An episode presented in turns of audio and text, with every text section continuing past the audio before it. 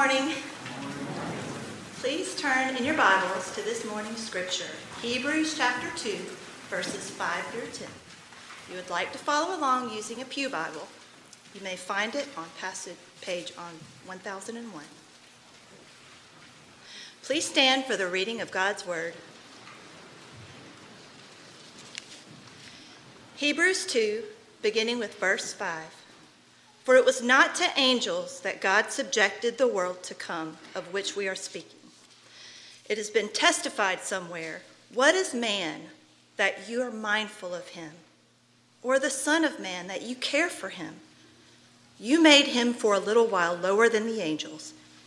You have crowned him with glory and honor, putting everything in subjection under his feet.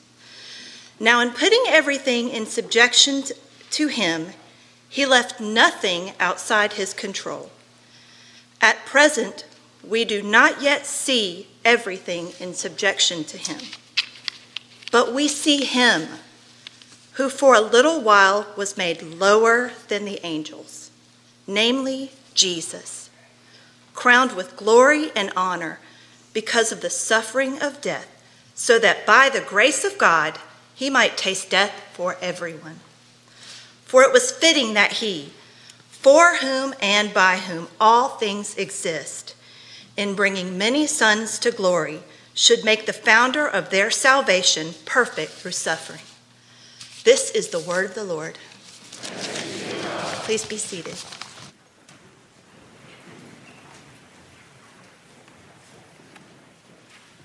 Let's go to the Lord in prayer.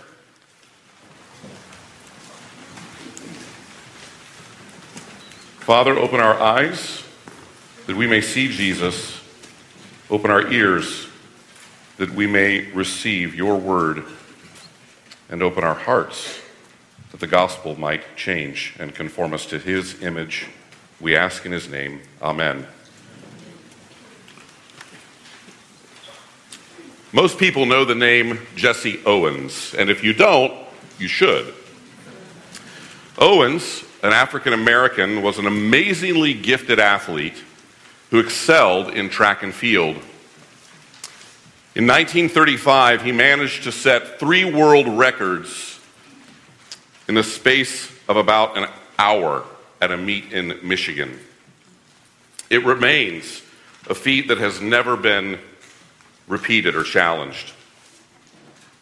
And then the very next year, in 1936, in a very politically charged environment, Owens traveled to Berlin, Germany to take part in the Olympic Games there, overseen by the new German Chancellor, Adolf Hitler, who hoped to show the world at those Olympic Games the supremacy of the Aryan race, the master race. But it was Owens who stole the show. He won 4 gold medals in 7 days, an amazing feat achieved in the face of genuine adversity. He was the most successful athlete at the Berlin Games. Jesse Owens was the epitome of an Olympic champion. The world was on the brink of World War. Germany was under the control of the racist Nazi Party. And America was deeply divided in the midst of segregation and racial inequalities.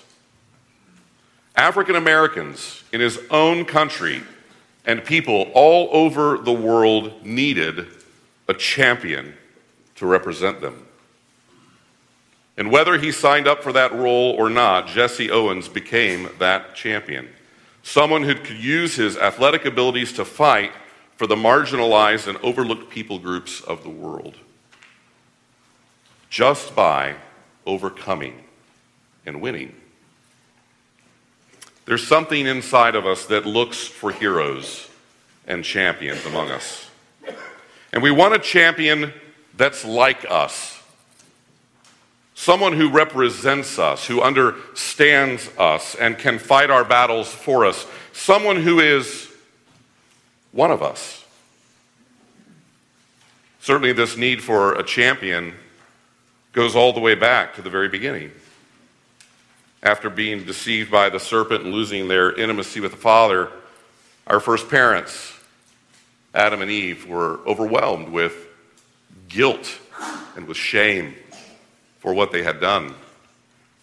They were hopeless, thinking that it had all come to an end. But even as the curse was being pronounced upon them, God hinted that there would be a champion one day. Someone to represent them and all of their children's generations. A champion that would be one of them and who would be able to crush the serpent's head, undoing the curse that they were now under.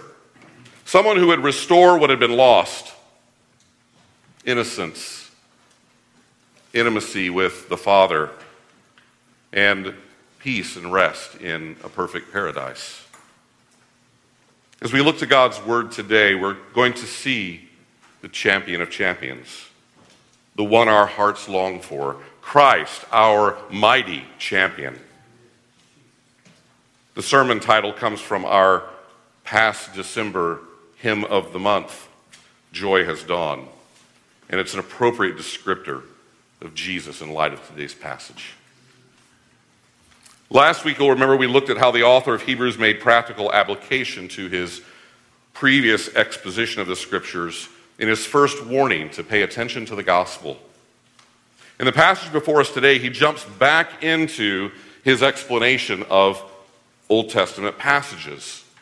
These passages that show Jesus' superiority over everything. And this time he goes to Psalm 8. In response to the question that he creates in verse 5 when he says, "For it was not to angels that God subjected the world to come, of which we are speaking." Well, okay, if it's not the angels who are going to rule the world to come, who is it? Well, the answer may surprise you a bit, because the world to come will be subjected to the rule of a man. To this point in the letter, the author has emphasized Jesus' deity as the one who is the radiance of the glory of God and the exact imprint of his nature, the one who upholds the universe by the word of his power, the eternal Son of God who sits upon his eternal throne in heaven. And now, in bringing us to Psalm 8, we see Jesus, the Son of Man, reclaiming the calling and glory of humanity by being the champion of our salvation. I think that sometimes, perhaps due to those who have challenged and denied the deity of Christ in our day, that we tend to shy away from emphasizing his humanity. But as we'll see in our passage, to do so is to rob ourselves of the riches and glory of this truth. We must hold Jesus' deity and humanity in a balanced tension. To emphasize one over the other as more important than the other is to have an unbiblical view of the nature of Christ. He is truly God and truly man. The writer states in verse 6 this interesting phrase: "It has been testified somewhere." I don't think it's because he doesn't know which psalm he's quoting here, or that David is its author. He clearly had a very strong grasp of the Old Testament, as we've already seen. What would make more sense is to assume that he wants the readers to focus on the subject of what he's quoting instead of the psalm's origin. Psalm 8 is a creation psalm. We sang it earlier in our service. The psalm is a poetic summary of man's creation and purpose found in Genesis chapter 1. There we read the creation mandate. "Then God said, 'Let us make man in our image after our likeness, and let them have dominion over all the earth.' So God created man in his own image. In the image of God he created him. Male and female he created them. And God blessed them. And God said to them, 'Be fruitful and multiply and fill the earth and subdue it and have dominion over every living thing that moves on the earth.'" Man and woman were created with dignity and honor, created in the image and likeness of God. God blessed them, and he gave them a mandate, a calling to be fruitful and multiply and fill the earth, to subdue it, to have dominion over every living thing.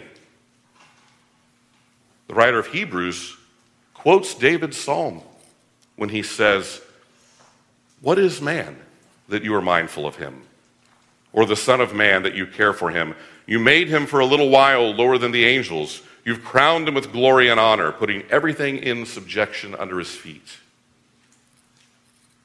Who are we that God would even take notice of us?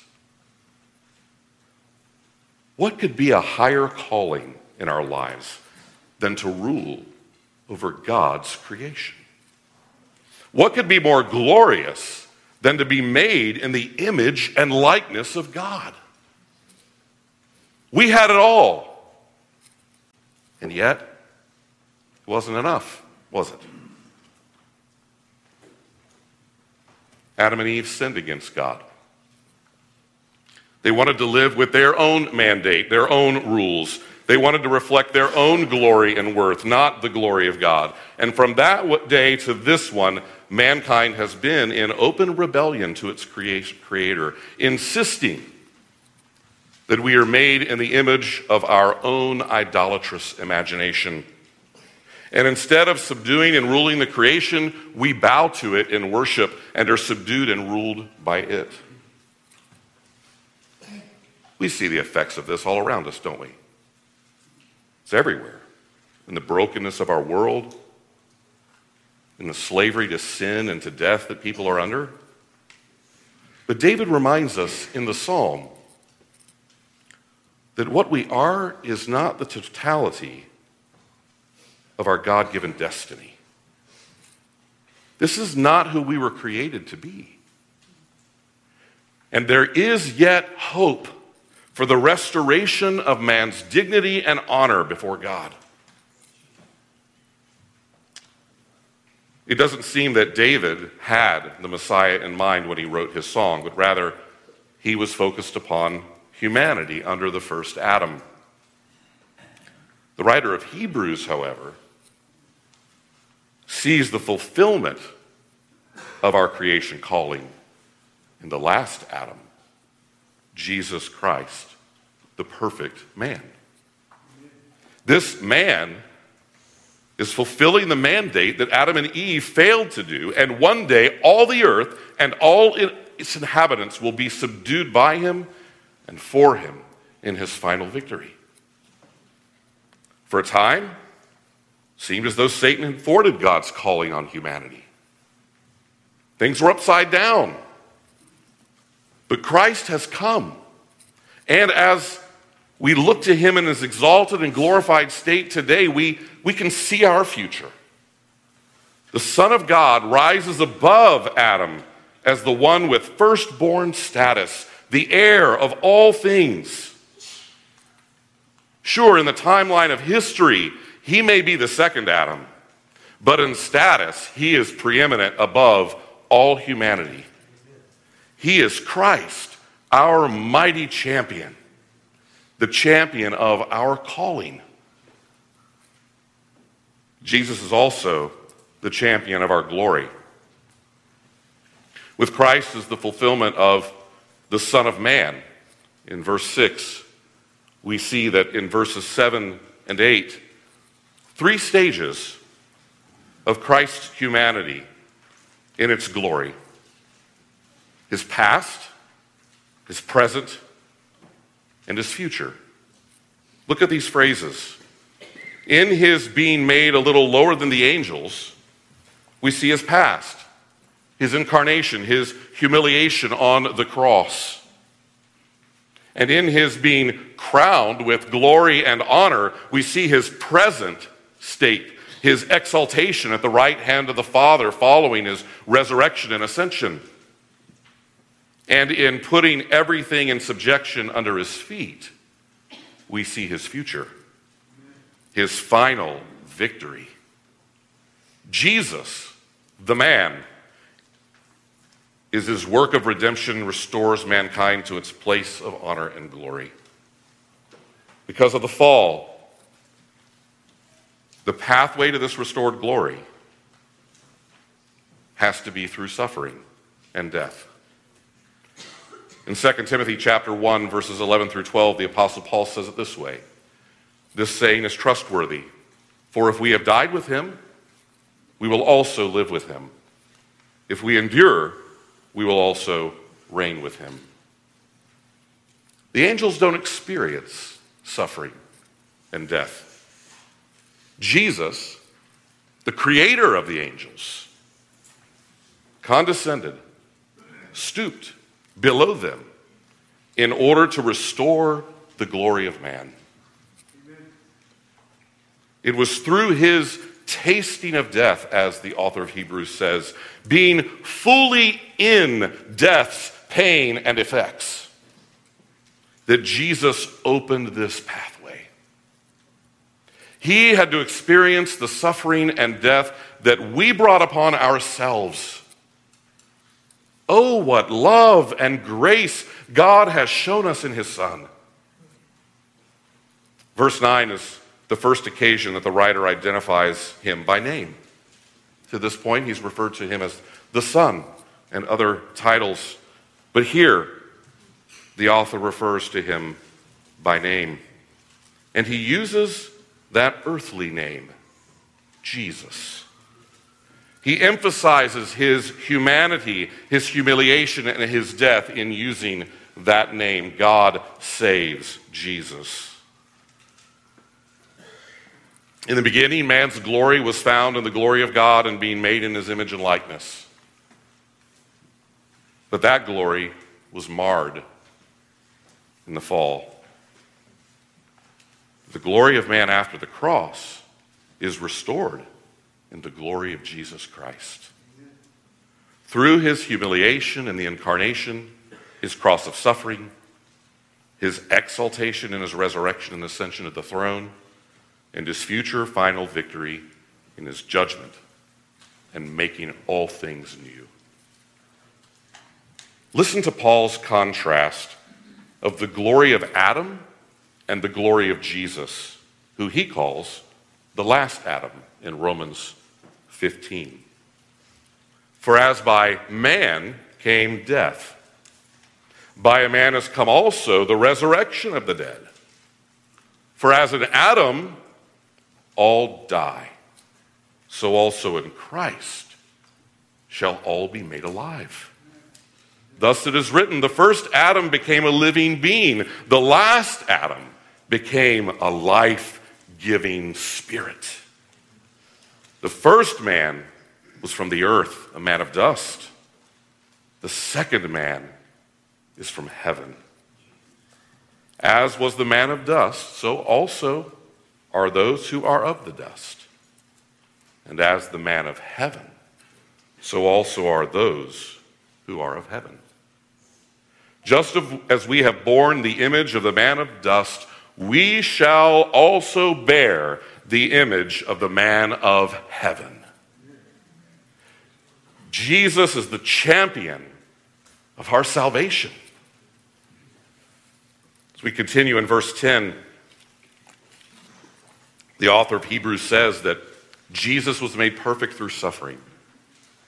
He repeats this very thought two more times, as we'll see in the book of Hebrews later on.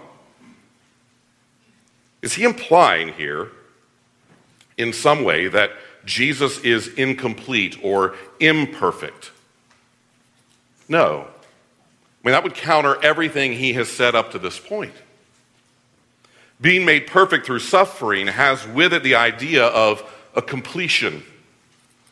Jesus' suffering on earth qualified him to be the Savior of his people.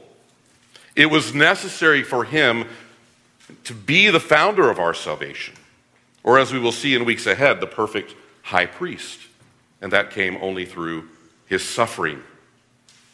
His suffering, and our salvation are inextricably linked together. This is the work of redemption. In his humanity, Jesus realize the potential of what God designed in the beginning. And as the eternal Son of God, he is able to impart, to give that gift to us. If you're one of the redeemed, one who Jesus died for on the cross, then your salvation is much, much, much more than some kind of fire insurance.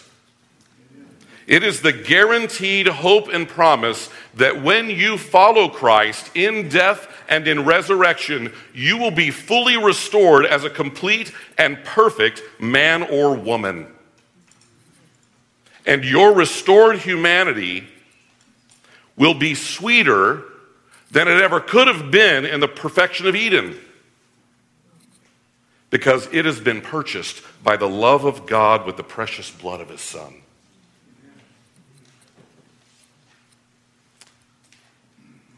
Maybe like me, when you mess up or when you fall into sin yet again, you're tempted to say, well, what can you expect? I'm only human.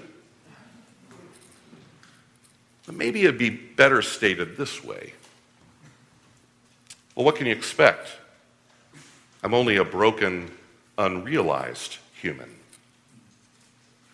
Because to be truly, fully human is to be what Jesus is in his humanity. He came to save us from our sin and to fulfill our destiny so that we could fulfill it too. He became one of us so that we could be restored to the Father and live with him forever. The result of the fall and all subsequent sin is death. Humanity's lost in hopelessness with no way out of our predicament. We need a champion, someone who could do something about it. So God came to us, not merely in a human disguise and not temporarily. He demonstrated his solidarity to his special creation in sending his Son, the man, Jesus Christ. He took on a body like our bodies forever. And in that body, he suffered and died for us. He bore our sins in his body on the tree. He did this that humanity, that you and me, all those who by faith believe in him, might be restored to the original design of our Creator. Jesus had to be made lower than the angels for a time, that he might in his humiliation make a way for us to be restored. Jesus is the picture of what it is to be fully human. So how does having this knowledge affect how we interact with one another? If your family members are image bearers who are destined for the calling and glory that awaits us, how should you treat them now? What about people from a different country, a different ethnicity, a different color skin, a different language? How about your coworkers? How about people with different political points of view? The world would have us set up divisions based upon these things.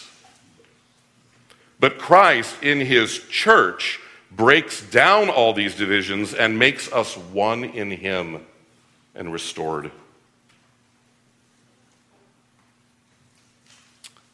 I want to read a quote from C.S. Lewis that is a bit lengthy. It's a little longer than what I normally like to read. But let me encourage you to listen very carefully to these words. This is from his book, The Weight of Glory. He says this: "It is a serious thing to live in a society of possible gods and goddesses. To remember that the dullest, most uninteresting person you can talk to may one day be a creature which, if you saw it now, you would be strongly tempted to worship. Or else a horror and a corruption such as you now meet, if at all, only in a nightmare. All day long, we are in some degree helping each other to one or the other of these destinations. It is in the light of these overwhelming possibilities, it is with the awe and the circumspection proper to them, that we should conduct all of our dealings with one another, all friendships, all loves, all play, all politics. There are no ordinary people. You have never talked to a mere mortal. Nations, cultures, arts, civilizations, these are mortal. And their life is to ours as the life of a gnat. But it is immortals whom we joke with, work with, marry, snub, and exploit. Immortal horrors or everlasting splendors. Humanity, male and female, are God's special creation, made in the image of God for the enjoyment of God and for the glory of God. That fact alone gives dignity, worth, and honor to everybody you know. And yet, in the ugliness and vileness of sin, humanity wanders in the dark, doing all manner of evil to one another. The darkness of our hearts prohibits us from seeing ourselves or one another as image bearers of God. We devalue life. We see one another in terms of being useful tools to prop up our self-centered idolatry. We reject the Creator and turn from our created purpose, choosing to play in the muddy pig pen of depravity rather than embracing the restored calling and glory of humanity given to us in the salvation that we find in Jesus. After Jesus completed his work on earth and was about to ascend to heaven, he gave his followers an updated, better version of the creation mandate. He said this to his followers: "All authority in heaven and on earth has been given to me. Go, therefore, and make disciples of all nations, baptizing them in the name of the Father and of the Son and of the Holy Spirit, teaching them to observe all that I have commanded you. And behold, I am with you always to the end of the age." Jesus, our mighty champion, has fulfilled the calling that we could not fulfill. He has restored the glory that we lost, and he has purchased salvation for us at his own expense. And if that weren't enough, he has renewed that calling. The calling is still to be fruitful and multiply, folks. But not physically for the earth. Spiritually for the kingdom of God. The calling is still to subdue and have dominion, but not over the animals of creation only, but by making disciples of all nations, baptizing them and teaching them all that Jesus has taught us.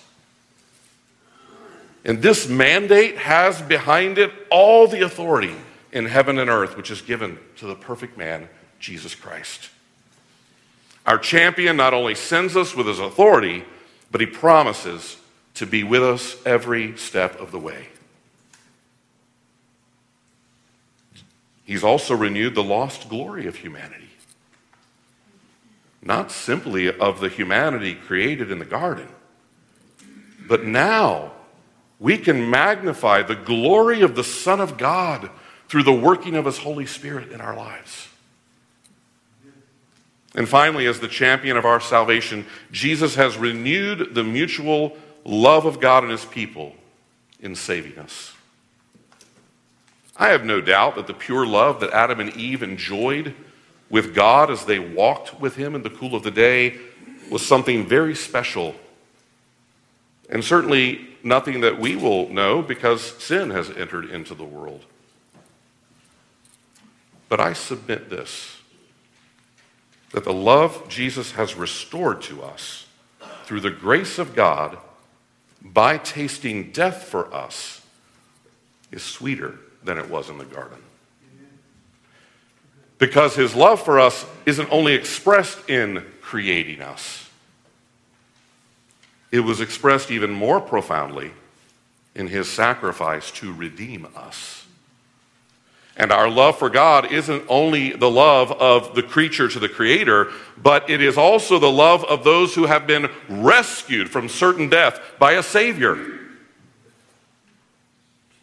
Christ, our mighty champion, is restoring what it means to be human by bringing many sons and daughters to glory. He has given us a mandate to join him in that calling by taking this glorious news to the world. May we seize that calling. May we glory in the perfect man, Jesus Christ, and may we rest in the love of his salvation for us. Let's pray.